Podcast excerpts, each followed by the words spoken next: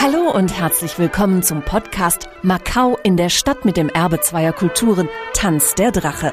Mein Name ist Pia Hoffmann und gemeinsam reisen wir in eine der spannendsten Städte der Welt, nach Macau an der Südostküste Chinas, ein traditionsreiches Tor zum Reich der Mitte. Hier, wo die chinesische und portugiesische Kultur auf einzigartige Weise miteinander verschmelzen, pulsiert das Leben wie nie zuvor. Die Stadt der Superlative mit ihren gigantischen Unterhaltungsangeboten und ihrer faszinierenden lebendigen Geschichte ist auf dem besten Wege, Las Vegas den Rang abzulaufen. Wer das einmalige Erbe zweier Kulturen erleben und die energiegeladene Aufbruchstimmung hautnah spüren möchte, reist von Deutschland aus am einfachsten per Non-Stop-Flug, zum Beispiel mit Cathay Pacific nach Hongkong, nur 60 Kilometer von Macau entfernt, rät Macau-Expertin Daniela Grendene. Man kommt nach Macau mit einer Kombination mit Hongkong und dann nimmt man die Fähre zwischen Hongkong und Macau. Das dauert nur eine Stunde, knapp eine Stunde. Die sind äh, sehr schnelle Fähre und die fahren alle 15 Minuten, 24 Stunden am Tag. Also sehr einfach auch, wenn man nur ein paar Stunden Zeit hat, drüber nach Macau zu gehen, zu Mittagessen und dann sogar zurückzukommen. Mit der neuen Fähre Sea Express geht es jetzt sogar im Transit vom Flughafen Hongkong aus direkt nach Macau. Sofort schlägt Besuchern die lebhafte und prickelnde Atmosphäre entgegen. Die Stadt steckt voller Energie und Tatendrang. Derzeit herrscht auf der Halbinsel ein Bauboom, wie ihn die Welt noch selten gesehen hat. Jedes Mal, wenn Marina Nobel vom Fremdenverkehrsbüro Macau in das chinesische Sonderverwaltungsgebiet reist, bietet sich ihr ein neues Bild. Die Skyline von Macau verändert sich sehr rasant und ein markantes Merkmal ist der Macau Tower, der mit 338 Metern der zehnthöchste Turm der Welt ist. Von dort aus hat man eine wunderbare Aussicht nach Kanton, bis ins äh, benachbarte Hongkong und natürlich über die ganze Stadt Macau. Vom Drehrestaurant sieht man hinunter auf das Perlfluss-Delta und die vorgelagerten Inseln Taipa und Koloan mit ihren Wäldern, Erholungsgebieten und kleinen beschaulichen Dörfern, die grüne Lunge von Macau. Die beste Sicht aber haben Besucher von einer Aussichtsplattform auf 216 Metern Höhe. Doch für den schwindelerregenden Skywalk auf einem Stahlgitter braucht man auch Nerven aus Stahl, warnt Marina Nobel. Der Skywalk führt um den Turm herum.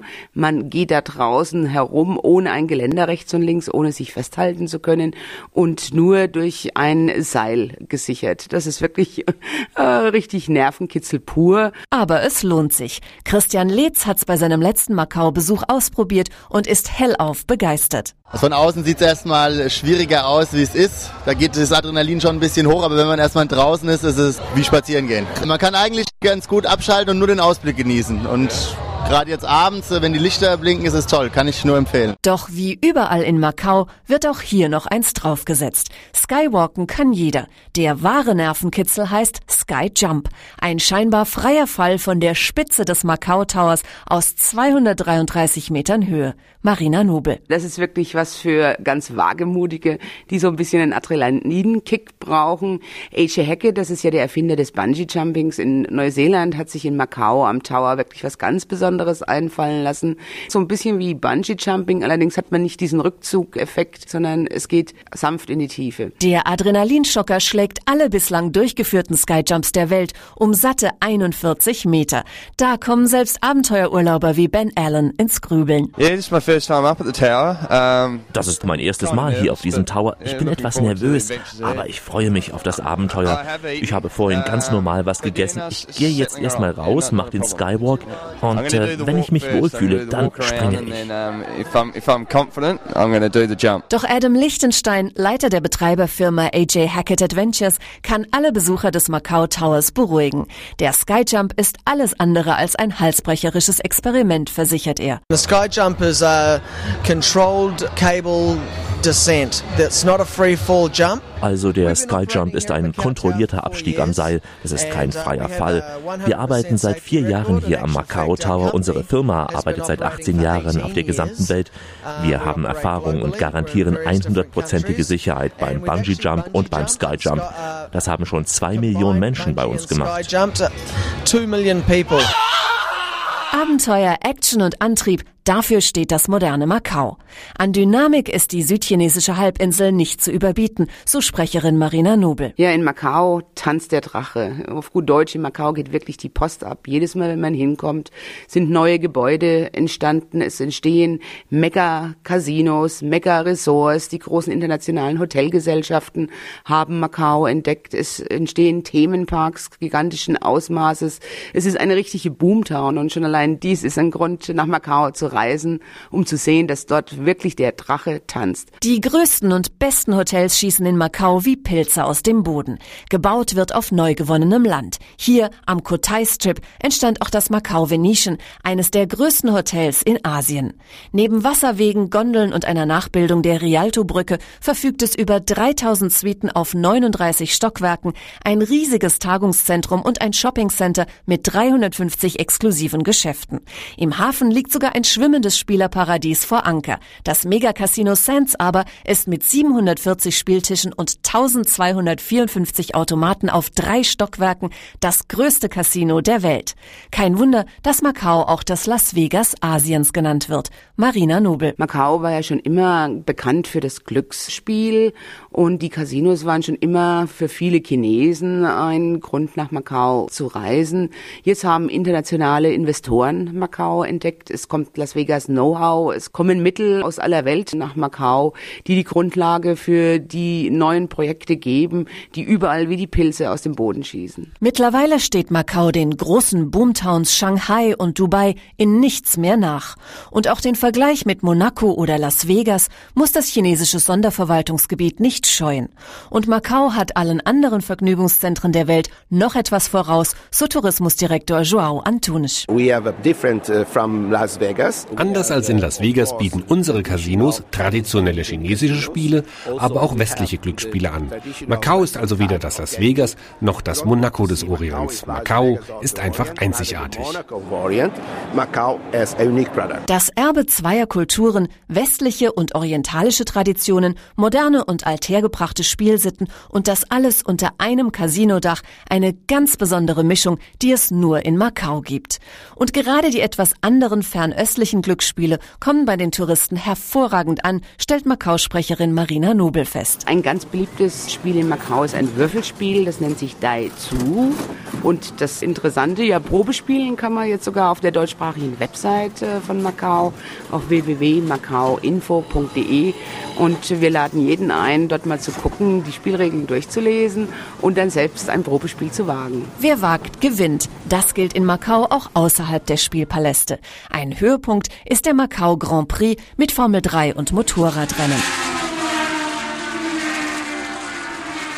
Aber es gibt auch andere Events von internationalem Format, wie zum Beispiel das alljährliche Musikfestival.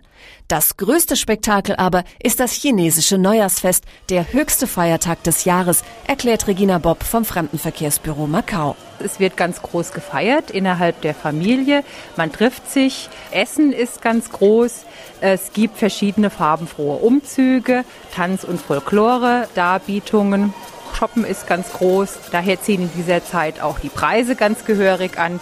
Also alles in allem ein großes Familienfest, wo auch ein Besuch des Tempels mit Gebeten auf dem Programm steht. Aber auch für die Touristen gibt es einiges zu sehen. Zu Neujahr sind alle Häuser in Macau festlich geschmückt und blitzblank geputzt und in den Straßen tanzt tatsächlich der berühmte Drache. Auf den Straßen bekommt man sehr viel zu sehen innerhalb dieser 14 Tage. Es finden äh, Feuerwerke statt, Drachen und Löwentänze werden aufgeführt, verschiedene Spiele. Also da ist den ganzen Tag was los auf den Straßen. Straßenumzüge und Volksfeste gehören in Macau fast schon zum Stadtbild. Dabei sind katholische Marienprozessionen genauso wichtig wie das chinesische Fest des betrunkenen Drachens, denn die Traditionen europäischer Einwanderer werden in Macau auch heute noch genauso gepflegt wie die chinesische Kultur. Immerhin gehörte Macau mehr als 400 Jahre lang zu Portugal. Nach der Übergabe an China 1999 erhielt die Stadt den Status eines Sonderverwaltungsgebiets der Volksrepublik. Regierungssitz ist heute Peking, doch die Gesetze und Traditionen sind geblieben. Die portugiesische Familie von Fernando Botelho lebt schon seit vielen Generationen in Macau. Also nach der Übergabe Macaus an die Chinesen hat sich das Leben für uns nicht wesentlich verändert. Der Alltag ist der gleiche wie zuvor. Diese Übergabe, die kam ja auch nicht über Nacht. Sie hatten viel Zeit, um alles vorzubereiten. In ihrer rund 450-jährigen Anwesenheit haben die Portugiesen den mediterranen Lebensstil nach Macau gebracht. Einmalig auf der Welt verbinden sich hier die portugiesische und die chinesische Kultur. Tourismusdirektor João Manuel Costa Antunes. In Macau können Sie in derselben Straße eine katholische Kirche und chinesische Tempel finden. Sie sehen eine katholische Prozession und daneben ein Drachenbootrennen. Diese einmalige Kultur ist unsere Haupttouristenattraktion.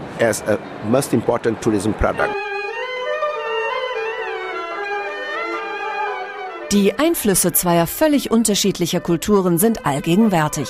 Seit der Gründung Macaus haben sich portugiesische und chinesische Stile gegenseitig beeinflusst. Ergebnis ist ein einzigartiges architektonisches Erbe.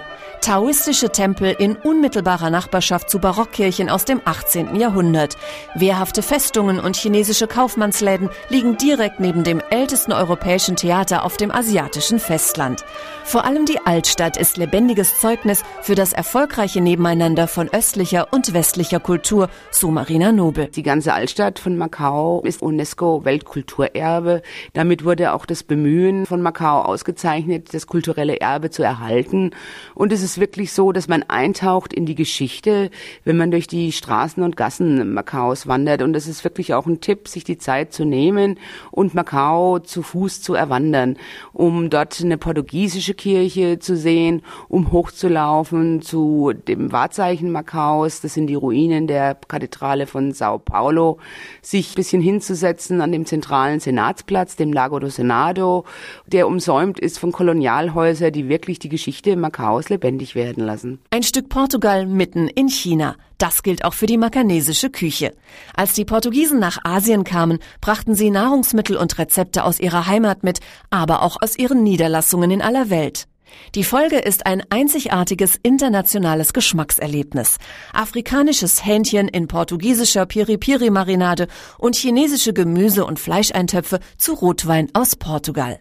Ganz typisch sind chinesische Reisgerichte mit portugiesischer Einlage. Das bestätigt auch ein Blick in den Kochtopf der Macau-Kennerin Daniela Grendene. Das ist mit Reis. Die Chinesen nennen das Chao Fan, aber das ist mit Bacalhau. Das ist äh, das Fisch, äh, die die Portugiesen am meisten benutzen.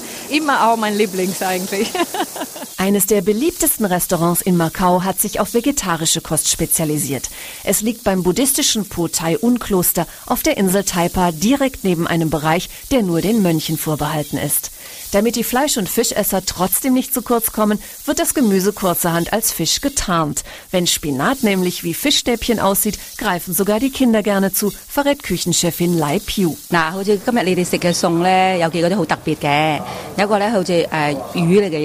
Den Fisch, den wir hier sehen, das ist zum Beispiel in Wirklichkeit Tarokraut. Wir haben einige Gerichte, die wie Shrimps aussehen. In Wahrheit ist aber alles nur Gemüse und alles ist frisch.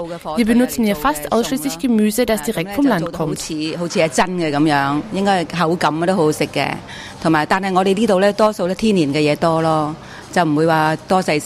In Nobelrestaurants wie im Sands Hotel haben Gäste die Wahl zwischen indischen, japanischen, malaysischen, vietnamesischen und thailändischen Spezialitäten sowie sechs regionalen chinesischen Küchen und 200 verschiedenen Teesorten.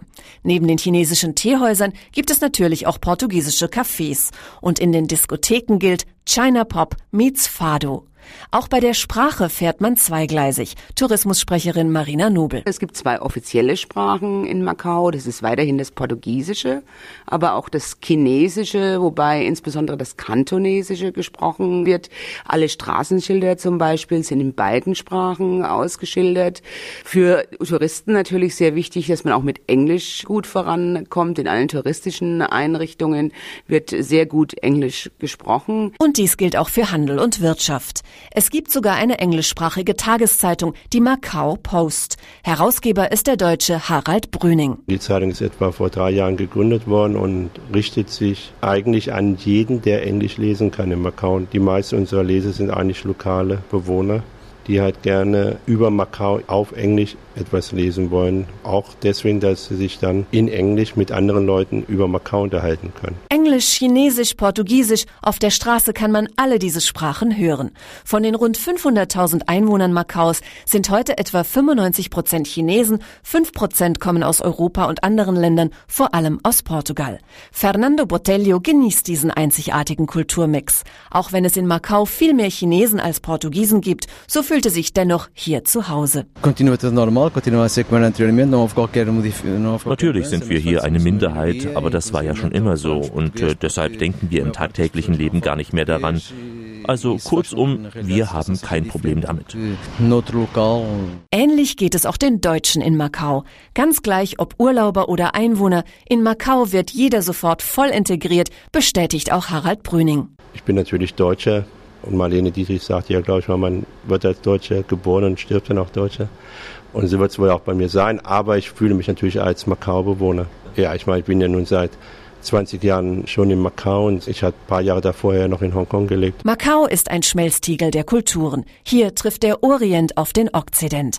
Wo jemand herkommt, ist im täglichen Umgang völlig egal. In Macau zu arbeiten ist eigentlich relativ einfach, weil es eine multikulturelle Gesellschaft ist. Portugiesisch, Chinesisch, Filipino, viele andere ausländische Minderheiten, die es hier halt gibt und man spricht halt vier verschiedene Sprachen im Tagesleben, Mandarin, Kantonesisch, Portugiesisch und Englisch. Macau ist ein Unikum. Nicht nur die Sprachen, es ist auch die Kultur, die Küche, die Architektur, die Menschen. Einfach alles. Macau, ein offenes, multikulturelles Zentrum mitten in Asien, ein einzigartiges Beispiel modernen, kosmopolitischen Lebens und eine Stadt, in der wirklich der Drache tanzt.